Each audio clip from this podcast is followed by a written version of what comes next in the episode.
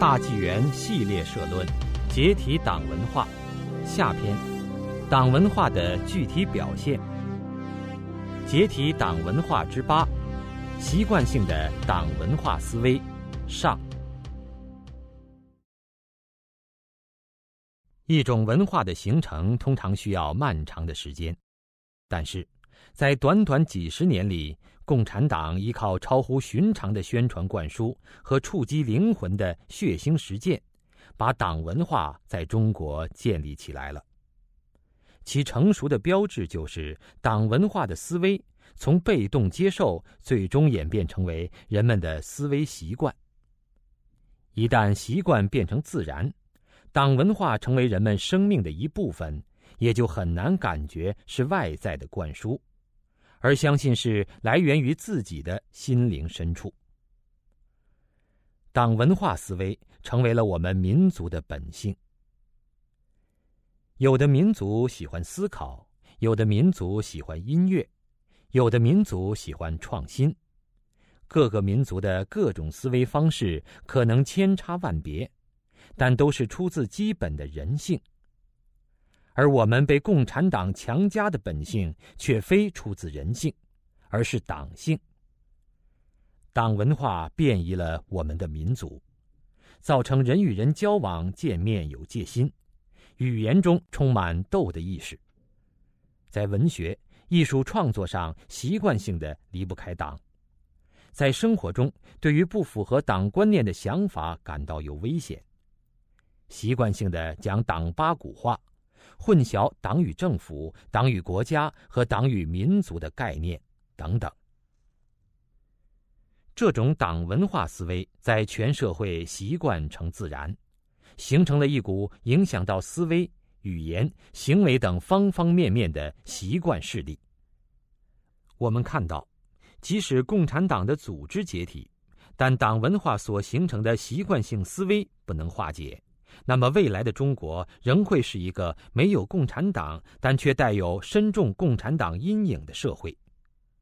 如果我们的思维、话语以及行为中的党文化习惯不能得以清理，它还将影响我们的是非判断、信息分析与决策。我们仍然可能互相戒备，仍然会去掠夺自然，战天斗地。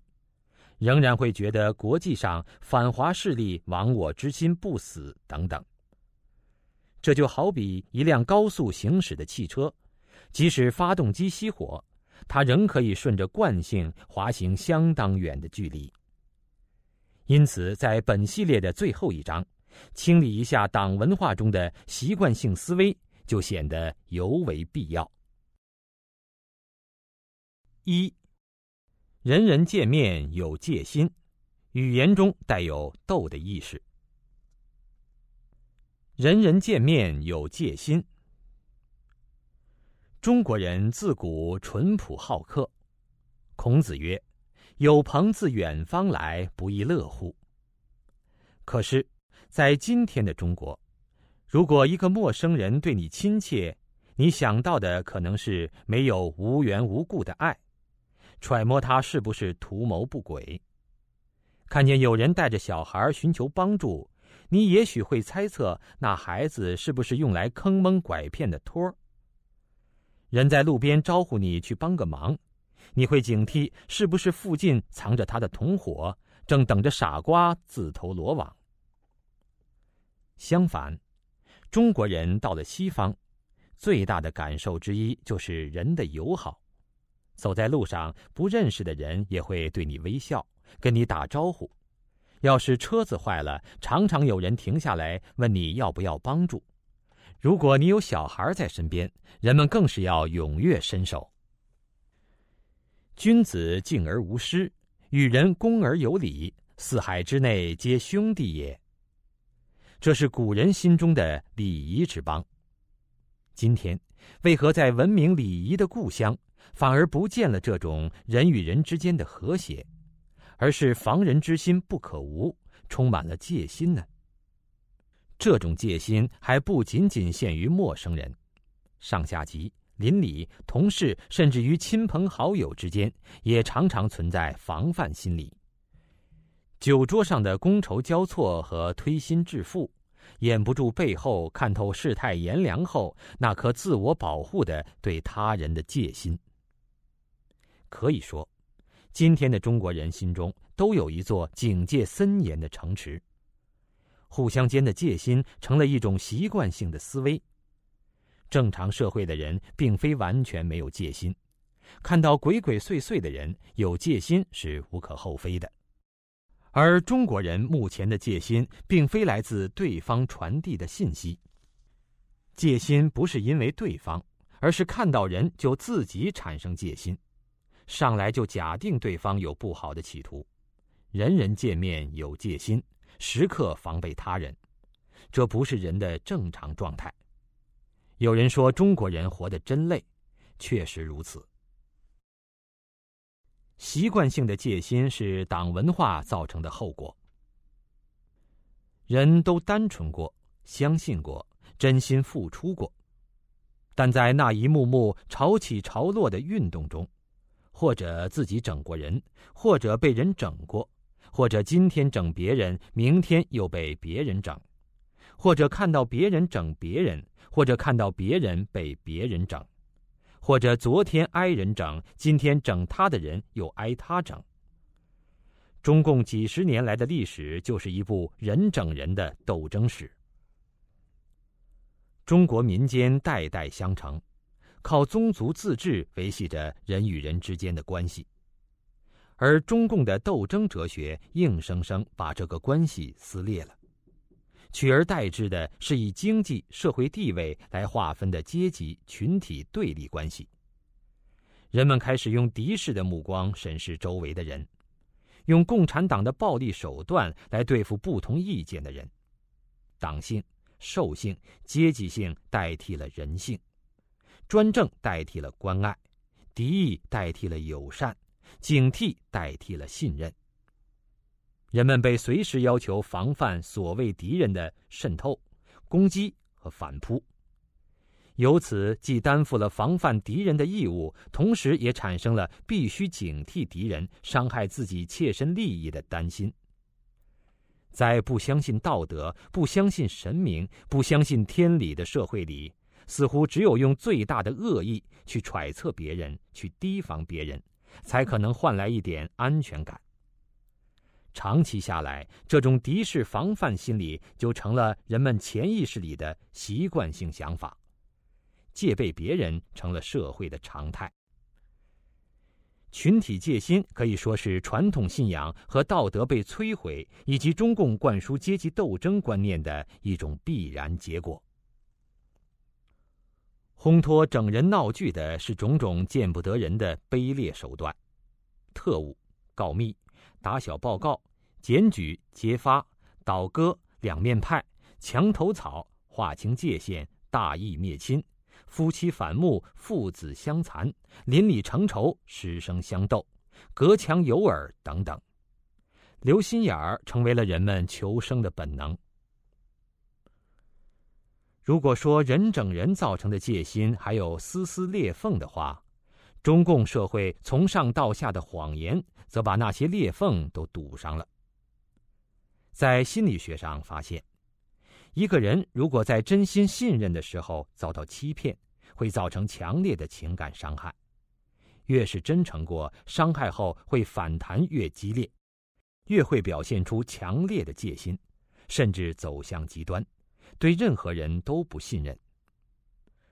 中国人当初曾经对中共盲信盲从过，但中共的种种出尔反尔、参与者的种种丑陋、受害者的残酷磨难，给人们留下了太多太多的心灵创伤。一次次的被骗、被迫害，人们本能的形成了防备别人的心态。人们不敢再相信任何人，凡事先设想别人有问题，让自己警惕起来。以求生存的安全，戒心让人不相信别人，怀疑一切。戒心成为习惯后，又会反过来自我强化。也就是说，不相信会造成更多更深的戒心。列子中讲了一个夷陵窃斧的故事，有一个人丢了斧子，他怀疑是被邻居的儿子偷去的。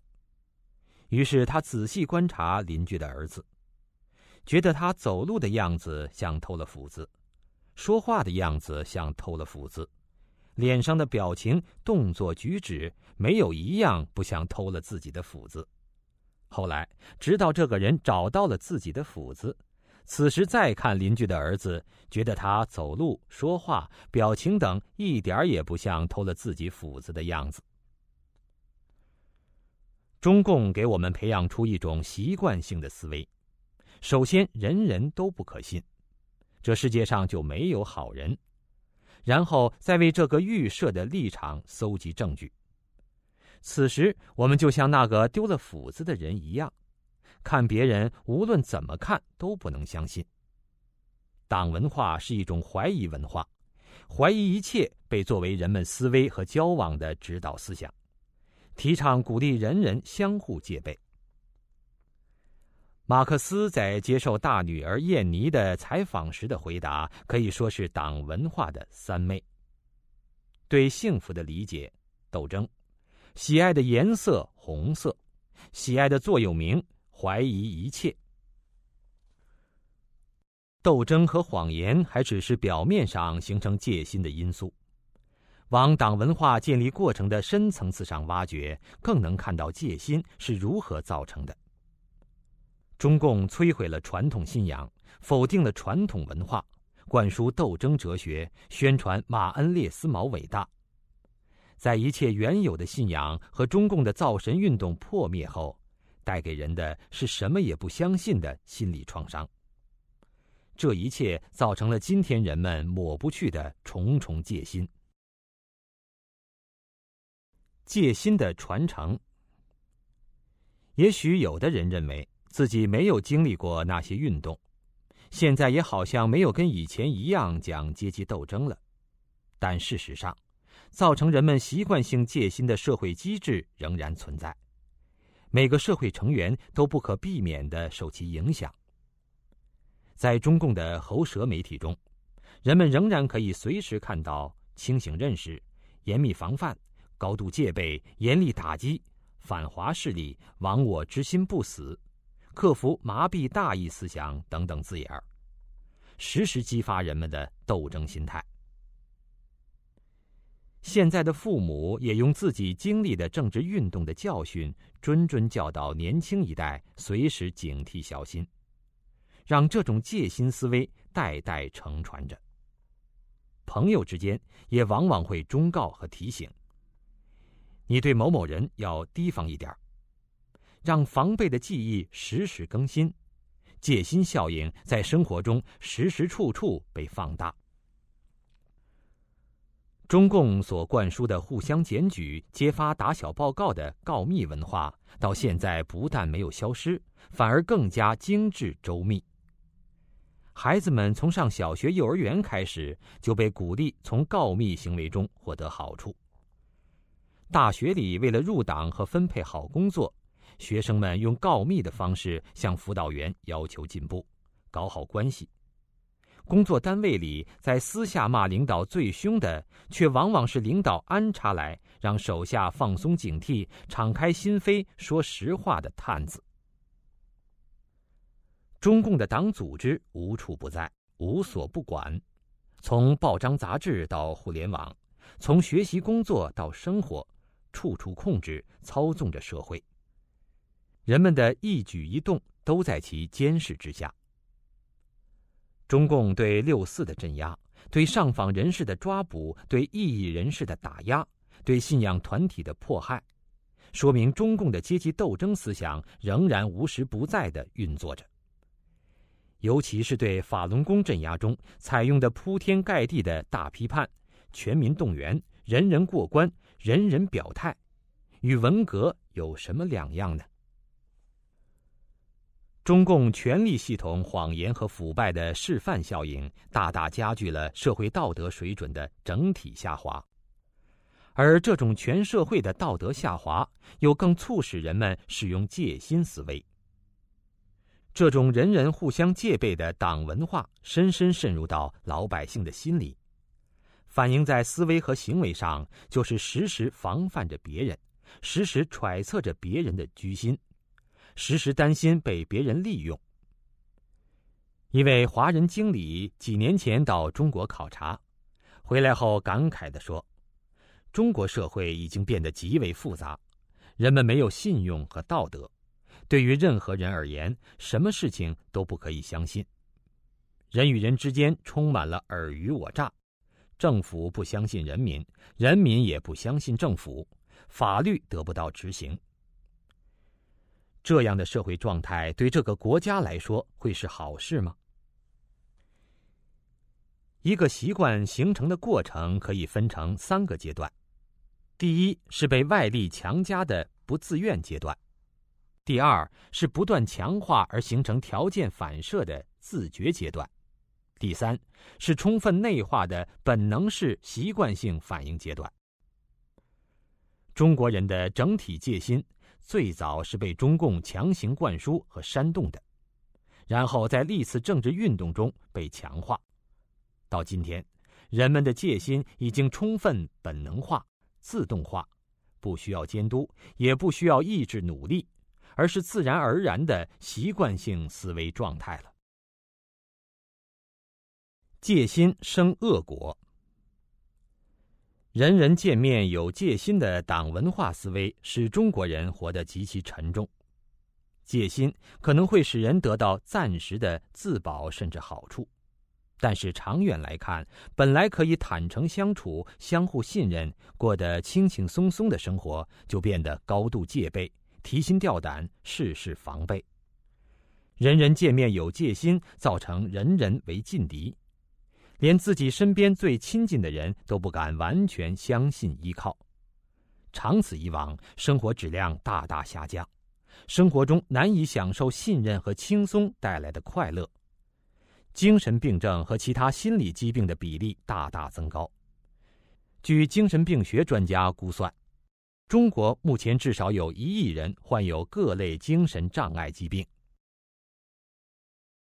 在战场上保持警觉是正常的，但在日常中时刻情绪紧绷、防卫别人，这就不是正常人的生活了。人人见面有戒心的情况，并不存在于正常社会。在许多国家，整个社会鼓励言而有信的品德，人与人之间无需相互琢磨，不用费劲儿去打听别人的德行，人际关系非常简单，做人要轻松得多，每个人都可以从中享受很大的好处。戒心思维也使中国人之间合作难、矛盾多，对整个社会而言。这样的戒心成本恐怕难以计算。戒心让人们什么也不相信，当然也就不会相信中共体制外的一切，连事情本来的面目也不相信了。当中共扭曲掩盖的事实真相被揭露与还原时，人们会持怀疑、不相信的态度，因而，在很大程度上让中共的造假宣传、操控和欺骗民意得逞。戒备心理对中国的国际关系也构成了障碍。中共煽动的戒心和仇外心理，不仅使别国难以产生信任感，也无法使自己真正走入世界舞台。戴着这样一种有色眼镜，把别人都看成反华势力，如何去正确解读别人的信息？如何与世界各国合作呢？人们可能觉得。我不防备别人，不自我保护，别人不把我当傻子欺负吗？的确，谁愿意甘当第一个放弃戒心的人呢？有人用踮脚尖的例子来说明这个问题。大家都踮着脚尖看戏，都很累。如果大家一起放下脚尖来，都会变得轻松，而且能更好的看戏。可是谁也不相信谁。我放下脚尖了，别人不放。就我看不到，这不亏大了吗？从党文化中去寻找答案是不可能的，因为人人见面有戒心的状态就是党文化造成的。只有解体中共，才能清除造成戒心的大环境。人们免于来自共产党的打击和迫害之后，才能有信仰自由，才能逐渐恢复仁义礼智信等等中国传统观念。这样自然就会有人愿意选择放下脚尖。他们善待他人、诚实守信的行为，又能带动整个社会道德的提升，从而回归正常社会状态。语言中带有斗的意识。二零零一年，中国大陆一位语言学家在年轻人中做过一个流行语调查，在前十名流行语中，“恶心”“白痴”。变态等具有强烈攻击性的词语赫然位列其中。高居第二位的竟是“去死吧”。争斗性的语言不仅存在于青少年亚文化当中，如今中国人生活的各个方面都弥漫着这种语言。比如，文化衫上写“别惹我，烦着呢”，歌词鼓动“该出手时就出手”，书名叫。中国可以说不。几万球迷在足球场上有节奏的齐声高骂：“傻瓜，你有病啊！你吃错药了，你大脑进水了”之类的话，更是到处都可以听到。日常生活中，很多人都亲身遇到过这样的事情：谈论问题不是就事论事，而是打击别人，把别人不好的地方挑出来讲，把事情搞黄。话中含刺，语言尖锐刻薄，富有攻击性，不顾及别人的感受，遇事不是心平气和讲道理，而是先争一口气，对别人的不同观点有时想都不想，不管三七二十一，先反对一通才觉得过瘾。这种在语言中不知不觉流露出来的斗的意识，在生活中处处可见。在公共场所购票。在那儿排着队，可能不知哪个时候突然上来一些插队的人。如果你说：“请你排一下队”，很可能别人会狠狠瞪你一眼，冷不丁来一句：“关你屁事，神经病！”在大街上走路，不小心碰到别人，刚想要道歉，一句高分贝的话已经过来了：“没长眼睛啊！”看两人闹矛盾的时候，旁边的人有时不但不劝解，反倒火上浇油，跟他干。朋友之间开玩笑都会说：“待会儿搞死你。”家长教育孩子，语言更是生冷不忌，夹枪带棒。早就告诉你，放学第一件事就是写作业。现在好了吧？作业写不完，看老师明天不收拾你。你看看人家某某某，每次都比你强。哭就知道哭，哭也没人帮你，让你不听话。等你考完试，咱们算总账。你等着看，我不揍你，小兔崽子！治不了别人，我还治不了你。台湾朋友发现，中国大陆人说话往往习惯于用反问句，而且语气很冲。怎么连这都不知道？你自己不会看呢？没看我正忙着吗？谁说的？我不是跟你说了吗？早干什么去了？哪有你这样的？这种说话方式带有强烈的火药味和责备别人的意味，暗示对方笨不正常，并且因为使用了反诘句而语气更强。争斗性的语言普及到这种地步，以至于一些大众文艺形式都以语言攻讦为重要内容。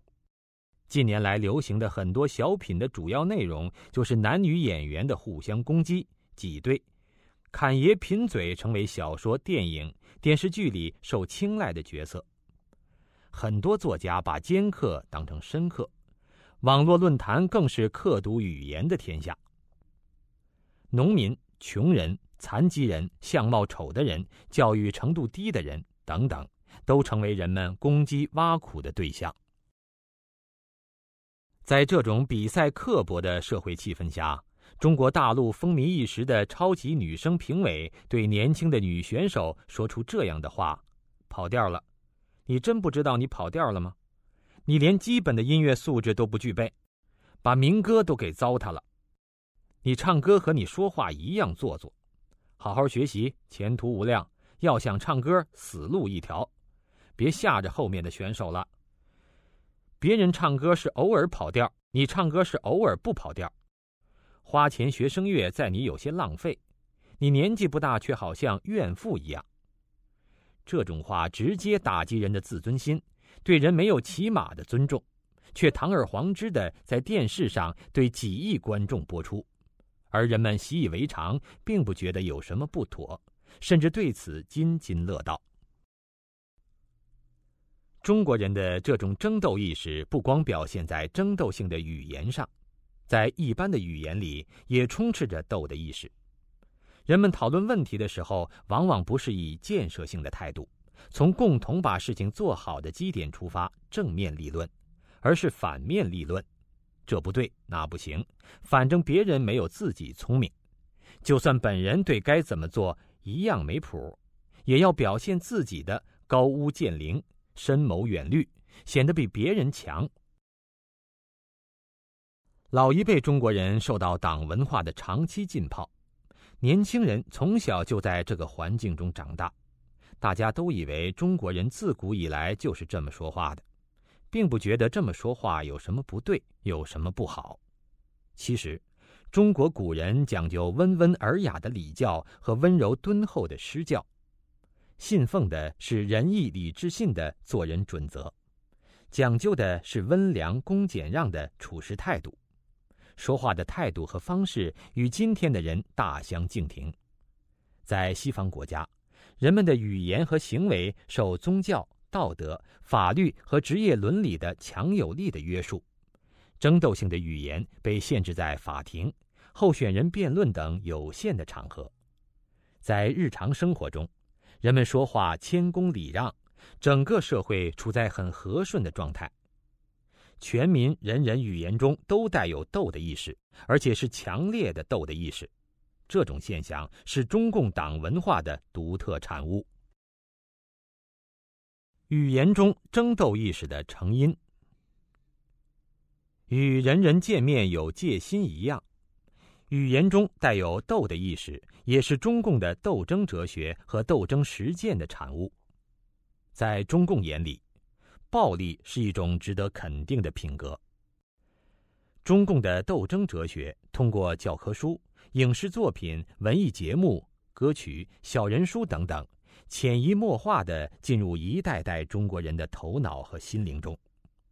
人的行为是由思想决定的，如果思想中被灌输的都是暴力、仇恨的东西，人的语言和行动所反映出来的也必然是暴力和仇恨。所以，中国人语言中的争斗意识是中共的暴力哲学、暴力文化和暴力实践在中国人内心形成的本能反应。在近几十年的生活和教育中，不管是思想上还是行动中，人们受到了太多斗争的熏陶，其后遗症是不言而喻的。在那七八年来一次的政治运动中。处处充斥着暴力语言，在中共的媒体上，人们最常看到的是批判、斗争、打倒、砸烂、横扫、牛鬼蛇神等等攻击性极强的语言。这种暴力语言在报纸的社论、评论、批判文章中尤为多见。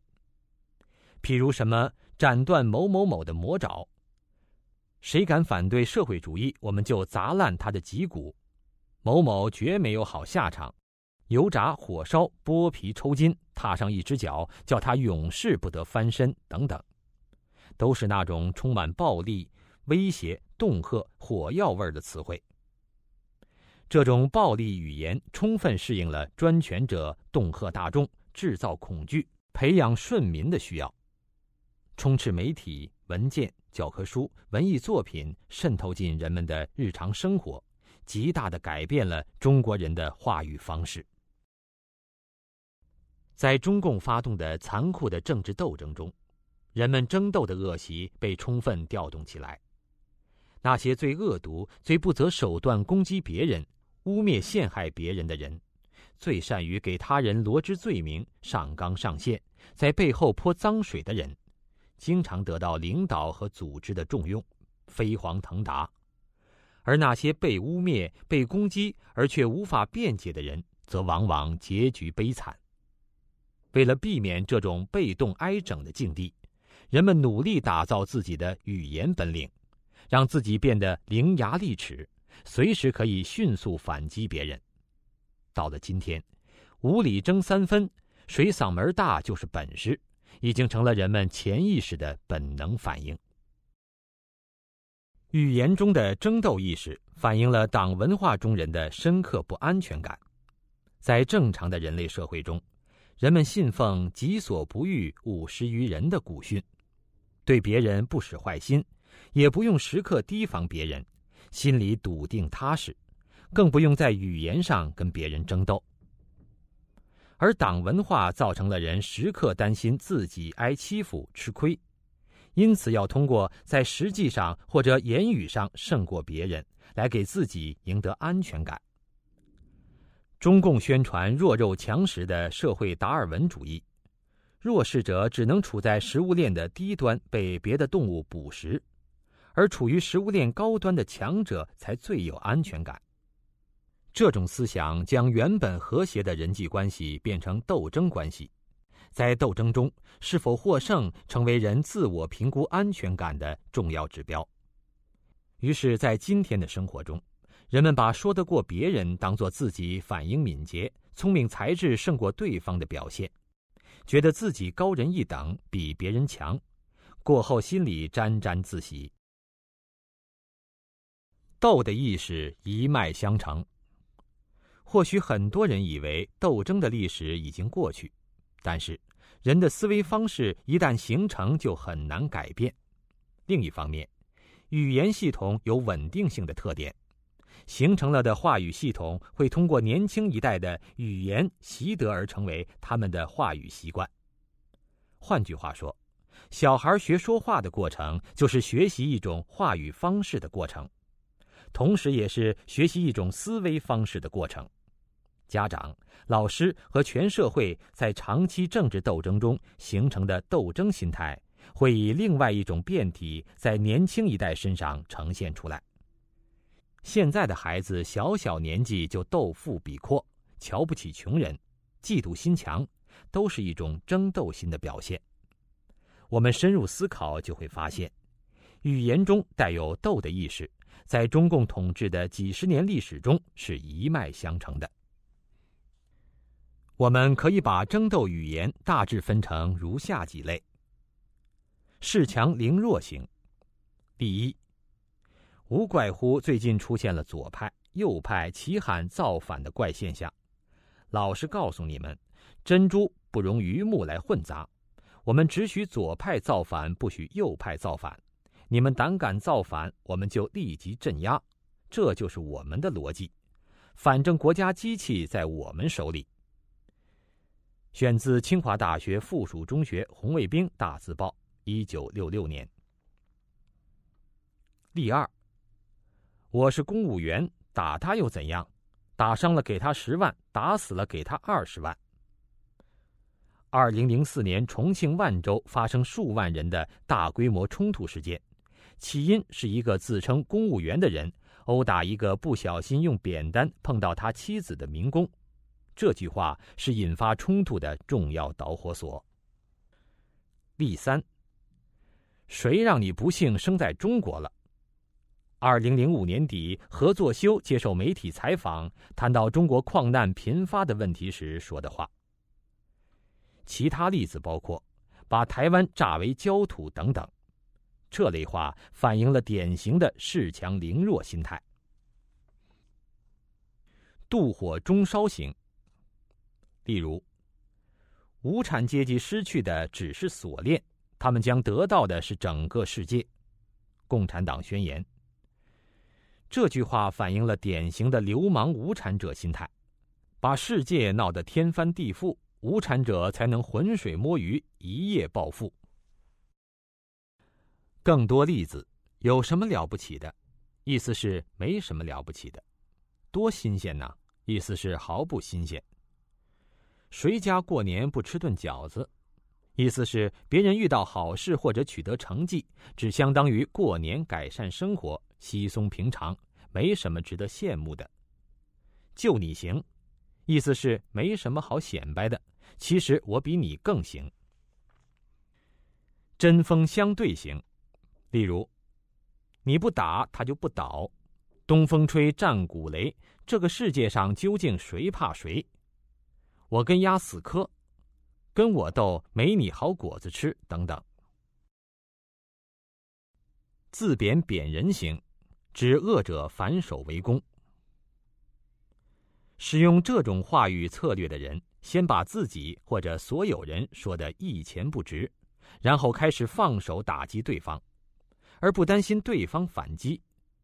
这种策略的微妙之处在于，说话者占据了道德制低点，反而相当于占据了话语权的制高点。例如。有人用普世的道德准则来批评中共时，中共往往辩解说，在阶级社会中，道德都是为统治阶级服务的。其潜台词是，资本主义国家的道德、人权、宗教信仰、新闻自由都是虚伪的，是为资产阶级服务的。既然都是虚伪的，那就别怪中共所谓社会主义道德、有中国特色的新闻自由为共产党统治服务了。又如“我是流氓，我怕谁”等，损人不利己行。共产党的斗争哲学发展到登峰造极地步之后，产生了一种鱼死网破、同归于尽的病态心理。第一，原子弹战争现在没有经验，不知要死多少，最好剩一半，次好剩三分之一，二十九亿人口剩九亿。几个五年计划就发展起来，换来了一个资本主义全部消灭，取得永久和平，这不是坏事。毛泽东。例二，无论如何，我们中国共产党是不会退出历史舞台的。我们宁肯要这整个世界，甚至整个地球与我们党共存亡，也不会退出历史舞台。现在不是有什么核捆绑理论吗？就是说，核武器把整个世界的安全捆绑在一起，要死大家一块儿死。选自迟浩田的《战争离我们不远》，他是中华世纪的产婆。又如，我不好过，也让你好过不了；我死也不让你活着等。破罐子破摔型，这种争斗性语言体现了一种极不理性的、跟自己过不去的心态。说这种话的人被一种盲目的斗的意识支配，不管坚持的是什么，也不管坚持的东西多么荒谬、错误、没有意义，不撞南墙不回头，不见棺材不落泪，表现出一种极不理性、对自己不负责任的态度。第一，多少一点困难怕什么？封锁吧，封锁十年八年，中国的一切问题都解决了。中国人死都不怕，还怕困难吗？毛泽东。更多例子，我就这样了，你能把我怎么样？等等。从上面这些例子，我们可以看到，虽然随着共产党统治策略的变化，人们的言谈话语方式呈现出不同的面貌，但其中斗的意识是一脉相承的。需要强调的是。坦白直率的语言中不一定含有斗的意识。俗话说：“忠言逆耳利于行。”善意的语言乍一听也可能是不入耳的。问题的关键在于，人们说话时是抱着与人为善的态度，还是存心找茬、拆台、挑衅，有意无意打击别人、贬低别人、抬高自己。争斗语言的恶果。争斗语言伤人心。中国谚语说：“话能开心锁。”可是，充满了斗的意识的语言，可以给人的心灵造成严重伤害，开启了人际争端。这种语言不但不能打开心锁，反而结下不少难解的心结。二零零六年，北京一项研究报告显示，教师使用语言暴力是一个普遍现象。百分之七十二的被调查初中生表示，老师使用的不文明语言对其造成了心理伤害。在另一项报告里，百分之八十一点四五的被访小学生认为，校园语言伤害是最急需解决的问题。语言暴力在一定的时候很容易转化为行动暴力，因为语言的争斗，人与人之间没有矛盾会产生矛盾，小小问题可以闹出人命来。二零零五年，一个北京的警察到山西太原，在红绿灯前和一个太原的警察拌了几句嘴。这个太原的警察觉得咽不下这口气，竟然找了一些人将这个北京的警察活活打死。山东济宁市一个十四岁的少年，仅仅因为一个网民的网名不合己意，就与对方在网上展开恶骂。后来对方换了一个女孩子的网名与其交谈，套出其正在上网的网吧地址，然后赶到将其一刀砍死。争斗语言诱导人们用斗争哲学的眼光看待问题。语言是人思维的工具，习惯性的带有斗的意识的语言诱导人们用斗的思路去解决问题。这就好像一个人本来想找豹子做木匠活，可是找来找去只找到一把斧子，于是只好改劈柴了。现在的中国社会，人与人之间的勾心斗角跟语言中斗的意识关系很大。比如，领导对下属颐指气使，动不动就是“我就不信治不了你”，下属不服管，心里想的是看你能把我怎么样，随之而来的就是彼此间的争来斗去。在政治和外交场合，这种斗的意识反应更为明显。后果也更加恶劣。二零零三年五月十九日，世界卫生大会的会场外，台湾媒体问：“你听到台湾两千万人加入世界卫生组织的需要吗？”中共驻联合国代表沙祖康用不屑的口气说：“早就给拒绝了。”并以傲慢的口气说：“谁理你们？”也是这个沙祖康。在被问及为什么法轮功学员被关在精神病院注射伤害神经药物时，毫不掩饰的回答：“他们活该。”被称为“红卫兵外长”的李兆星回答记者提问时态度蛮横无理，是出了名的。一次，一位西方记者问起邓小平的身体状况，李答：“他身体很好。”记者又问。邓小平是在家还是在医院拥有这样良好的健康状况？李回答：“一个具有普通常识的人是会知道身体健康的人应该住在哪里的。我不知道您在身体好的时候是否住在医院里。”记者的提问并不刁钻，完全可以不失外交风度的正面回答。可是李外长斗的意识根深蒂固，随时都要表现出来。再如。邓小平说：“学生娃不听话，一个机枪连就解决了。”江泽民说：“我就不信共产党战胜不了法轮功。”这些都是共产党的斗争、暴力、镇压的习惯性思维在语言上的反应。争斗性的话语习惯使人无法心平气和地接受信息，理性公允地探讨问题。讨论时，使人一味追求在语言上压倒对方，没有从善如流的听得，更没有知错就改的雅量。争斗性的说话方式一旦开始，必然不断恶化。就像人常吃味道重的东西，随着年龄的增长，口味会越来越重。强烈的语言用久了，人们会觉得不够劲儿，必然去寻找制造更富刺激性的语言。在这种环境中，日复一日，人们必然变得更为麻木。清除斗的意识，纯净我们的语言。一个真诚、善良、宽容、自信的人，不会动不动就喊打喊杀，更不会非要在语言上压倒对方，放狠话、讲歪理，千方百计在语言上挤兑别人，让对方尴尬难堪。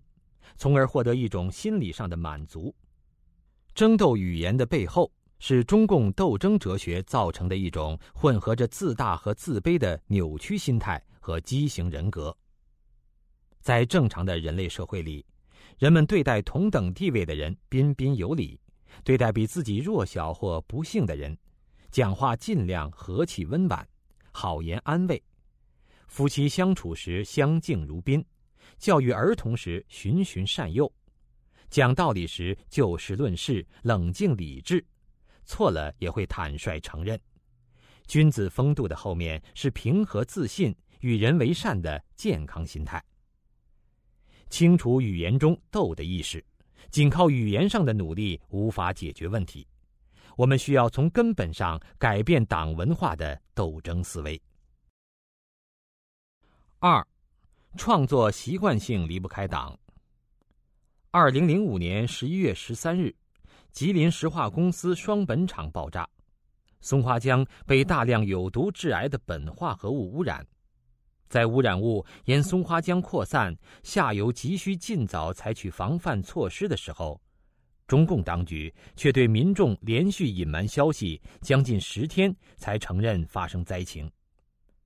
然而，就在当月底，黑龙江电视台用三天时间组织创作了一台大型特别节目《水之情》。据报道，特别节目连夜投入制作，表演唱《清泉滚滚八方来》。相声《社区见闻》，歌曲《我想告诉你》等六个节目专门为节目创作，通过独唱、表演唱、舞蹈、相声、小品等多种艺术形式，反映省委省政府在处理突发性事件中所表现出来的统筹全局、以人为本、情系百姓的执政能力。这种把灾难当作喜庆，把受灾民众做配角。中共当作主角的创作思维习惯，在任何一个正常社会的人看起来都怪异的令人难以置信。然而，在中共治下的中国人却早已对此习以为常了。这种创作习惯性思维不仅体现在文艺作品创作上，也体现在报刊、广播的新闻创意中。如上述污染灾难发生后。黑龙江省级重点新闻网站东北网接续的相关报道是：中小学生利用停水后的假期充实知识；哈尔滨市社区干部舍小家为大家停水期间见真情；武警黄金总队为老年公寓送水；停水日没有一家医院的食堂减少粥和汤类供给；哈尔滨道里开通专线保证残疾人生活用水。总而言之，形势一片大好，甚至比没有受灾更好。目的是反映出省委省政府以人为本的执政能力。在哈尔滨市停水四天后，供水恢复的第一天，黑龙江省长当众作秀，喝了第一口水。新华网的记者颇有创意，特别描绘了普通民众创作的诗歌，称颂党。以表白赞美是百姓自发的。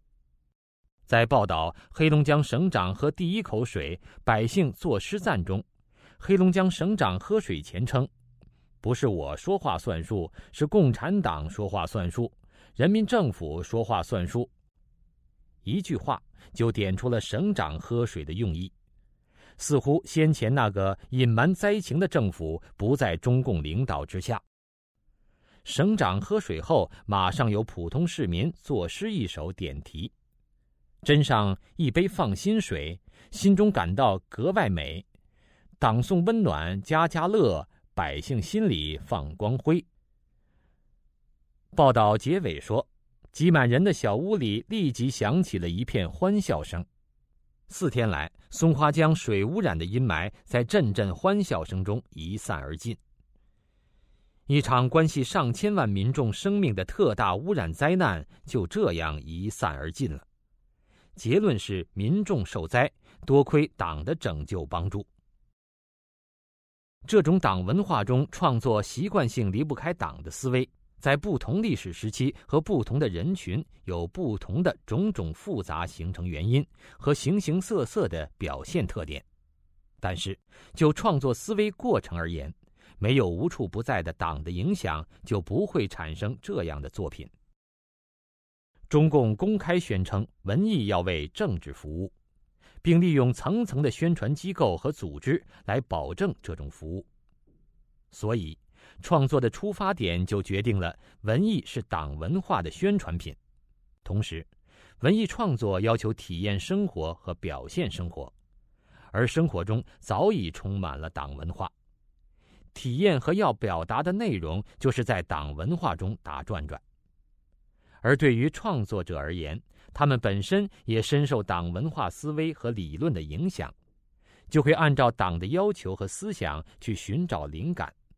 更重要的是，党控制了创作者和其一家人的饭碗、住房、看病和前途，就会强制作者在违背意愿和良心的情况下麻木自己。迎合中共，长期下来变成习惯。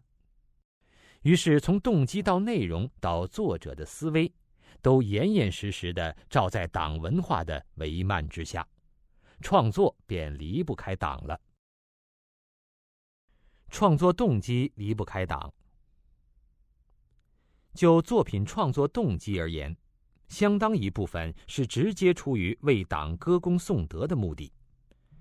受中共扭曲的历史和党文化社会发展史的影响，很多人是自己受了蒙蔽，而把中共当作民族的大救星，为中共唱赞歌，反过来又影响更多的人，在整个社会形成对中共及其魁首狂热的崇拜思想。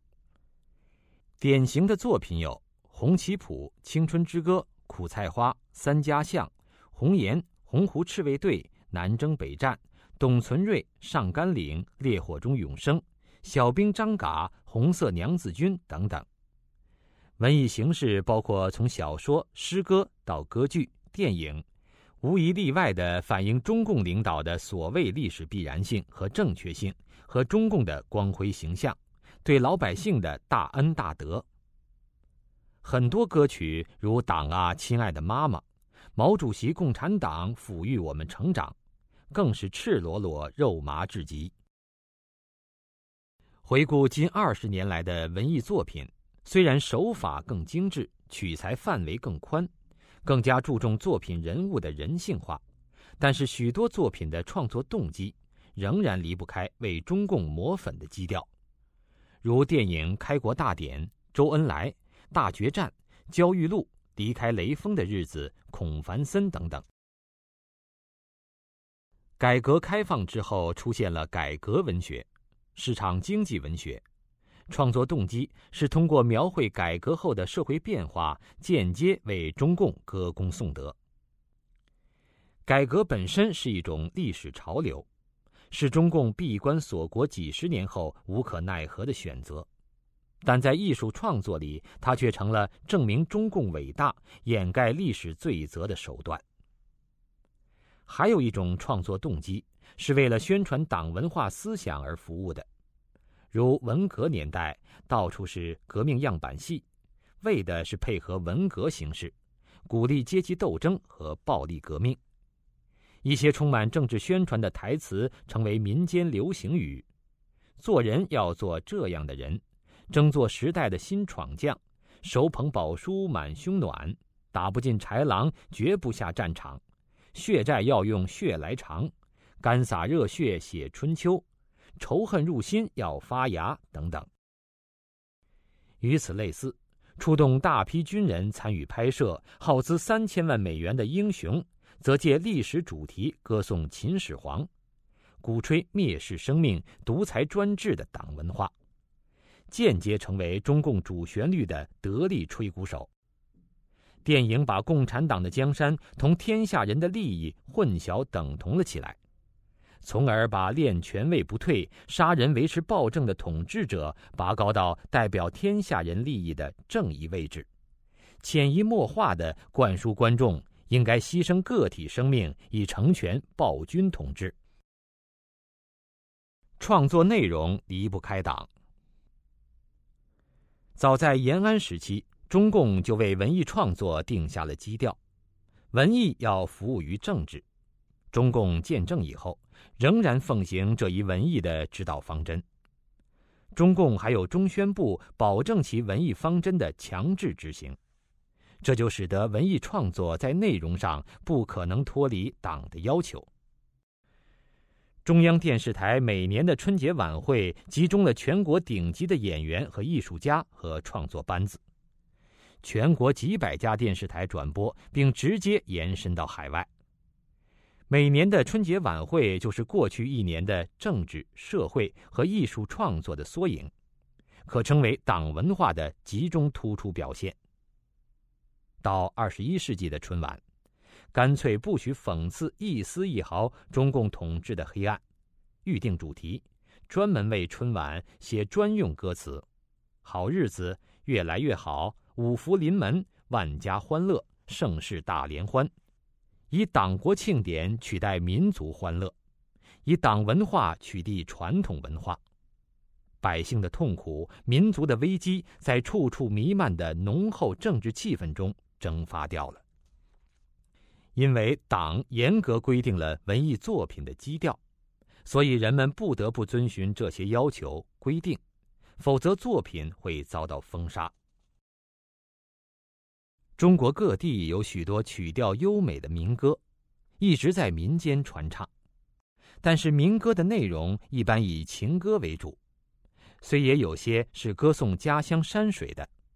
但总体来讲，与中共文艺要服务于政治的基调相差甚远。因而，在上个世纪八十年代前，这些歌曲本来大多不在中共允许的范围之列。但这些优美的民歌被受到党文化毒害的艺术界人士，或直接窃取，附上为党歌功之词，或按党文化要求改写、再创作而赋予政治内容。就成为谎言蒙蔽下的民众乐于传唱，中共也乐见其成的新民歌，如脱胎于陕北民歌的《东方红》，翻身道情》《山丹丹花开红艳艳，脱胎于蒙古民歌的《草原上升起不落的太阳》，我骑着马儿过草原，脱胎于藏族民歌的《北京的金山上》，哈达献给毛主席，源自于赫哲民歌的《乌苏里江船歌》。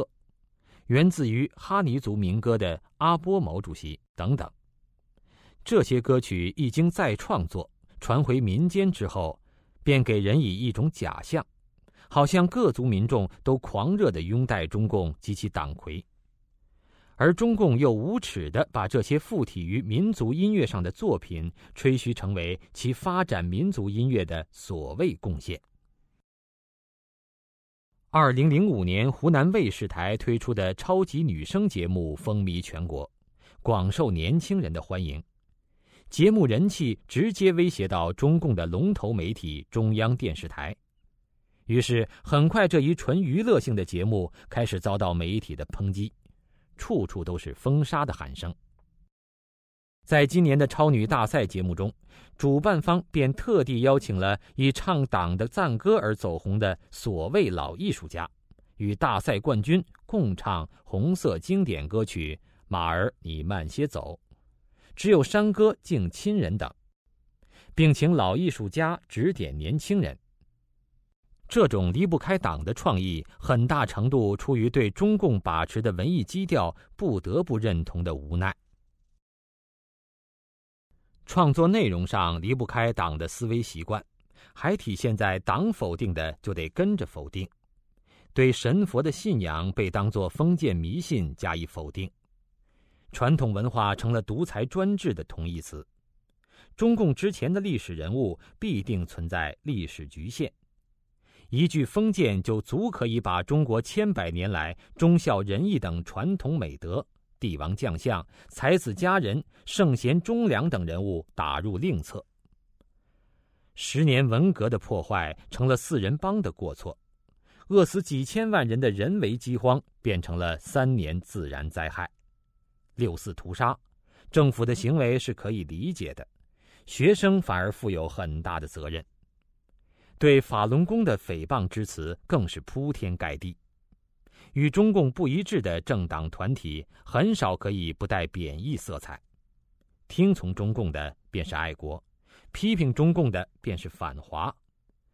这些中共否定的对象，在艺术创作中多数成为被批判、被丑化、被有意歪曲的反面形象。在历史上和现实生活中，中共的黑暗面和中共的打击对象被视为创作的禁区，人们避而远之。随着偶尔触及中共禁区，如民主、宪政、人权等等话题的记者、作家纷纷被捕，许多人便自我约束。敏感话题偶有提及，也是离真实相差甚远，不足以影响中共的光辉形象，不触及中共的核心原则。很多人认为，现在创作范围很广，作品很丰富了。特别是最近几年来，随着信息技术的发展，参与文艺创作的民众也越来越多，创作题材越来越广，甚至许多人们过去不敢想象的创作主题也开始流行，如所谓下半身写作的性文学大行其道。这并不是因为民众创作可以完全自由离开党了，而恰恰是人们知道这些主题不威胁中共的意识形态，才可以没有顾忌的。中共允许人们这样做，是因为党的禁区牢牢进入人们的记忆，绕开禁区打擦边球，成为创作习惯性思维的一部分。这其实代表了对中共制定的创作规则的服从。创作思维过程离不开党，党文化对文艺创作最大的影响，莫过于钳制人们的思维了。在流行的许多古装电视剧中，古代宫廷戏全是勾心斗角，官场的腐败自古都如此，天下乌鸦一般黑。这种创作思维是党文化历史观直接影响的结果，抹杀传统观念，用现代人的观念去表现古人，把几千年来的传统中国社会描绘成一片黑暗，是一个人人相互斗争、人吃人的社会，以突出中共的光明；把腐败表现为古今中外官场的通病，以淡化中共的腐败。欺骗中国人，把中共恶政的原因归结到传统文化上去。纪实文学作品创作往往是这样一种定式：如果是发生天灾人祸，就如本小节开始的例子，要讲党如何关心人民；如果是官员，就是如何在党的领导下为人民服务，如孔繁森之类的；如果是官员胡作非为。最后就是党最终维持正义。如果是政策错误，最后就是党如何如何纠正错误。如果是一个阴暗面，会归到官员个人的无奈。最后仍然要衬托党的伟光正。任何经济方面的成果，必定离不开党的英明政策的指引；任何企业的发展，必定离不开党和政府的殷切关怀。任何教育、科技上的成果，离不开党中央的正确领导与亲切关怀。出来什么人才，个人有什么成绩，必定离不开党的培养。军队更是胜利离不开党的领导。连一个下岗实际上是失业工人稍微状况改善，也是离不开党的关心和支持。连宗教界也是每一项成就都离不开党和政府的领导关怀和支持，只有拥护党的领导，走社会主义道路才会有光明的前景等等。因为中共腐败愈演愈烈，民众怨气无处发泄，近年来反腐电影很受民众欢迎，典型的如《生死抉择》《新中国第一大案》等。其实这些作品和文革刚结束时期的伤痕文学及相应的电影，如《天云山传奇》《戴手铐的旅客》《海外赤子》等等一样，不管他们怎样挖掘主题，怎样对历史与现实进行思考，怎样试图冲破一些思想禁区，怎样关注人的生存状态，拓宽艺术的表现形式，都脱不开党文化的思维影响。作品最终又归结到要相信组织、相信党，党有决心改正错误。而中共造成的社会弊病、民众苦难，则笼统归结为时代的悲剧，淡化中共的罪责。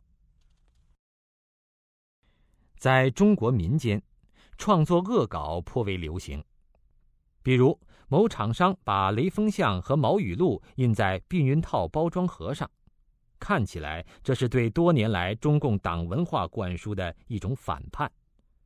实际上，还是对于中共树立偶像的权威的认同，依旧没有脱离党的影响。党文化无处不在。当今中国人生活的一切方面都被党所占领。这就导致人们的思维无法摆脱党文化的语言要素，不得不用这些要素思考和表达。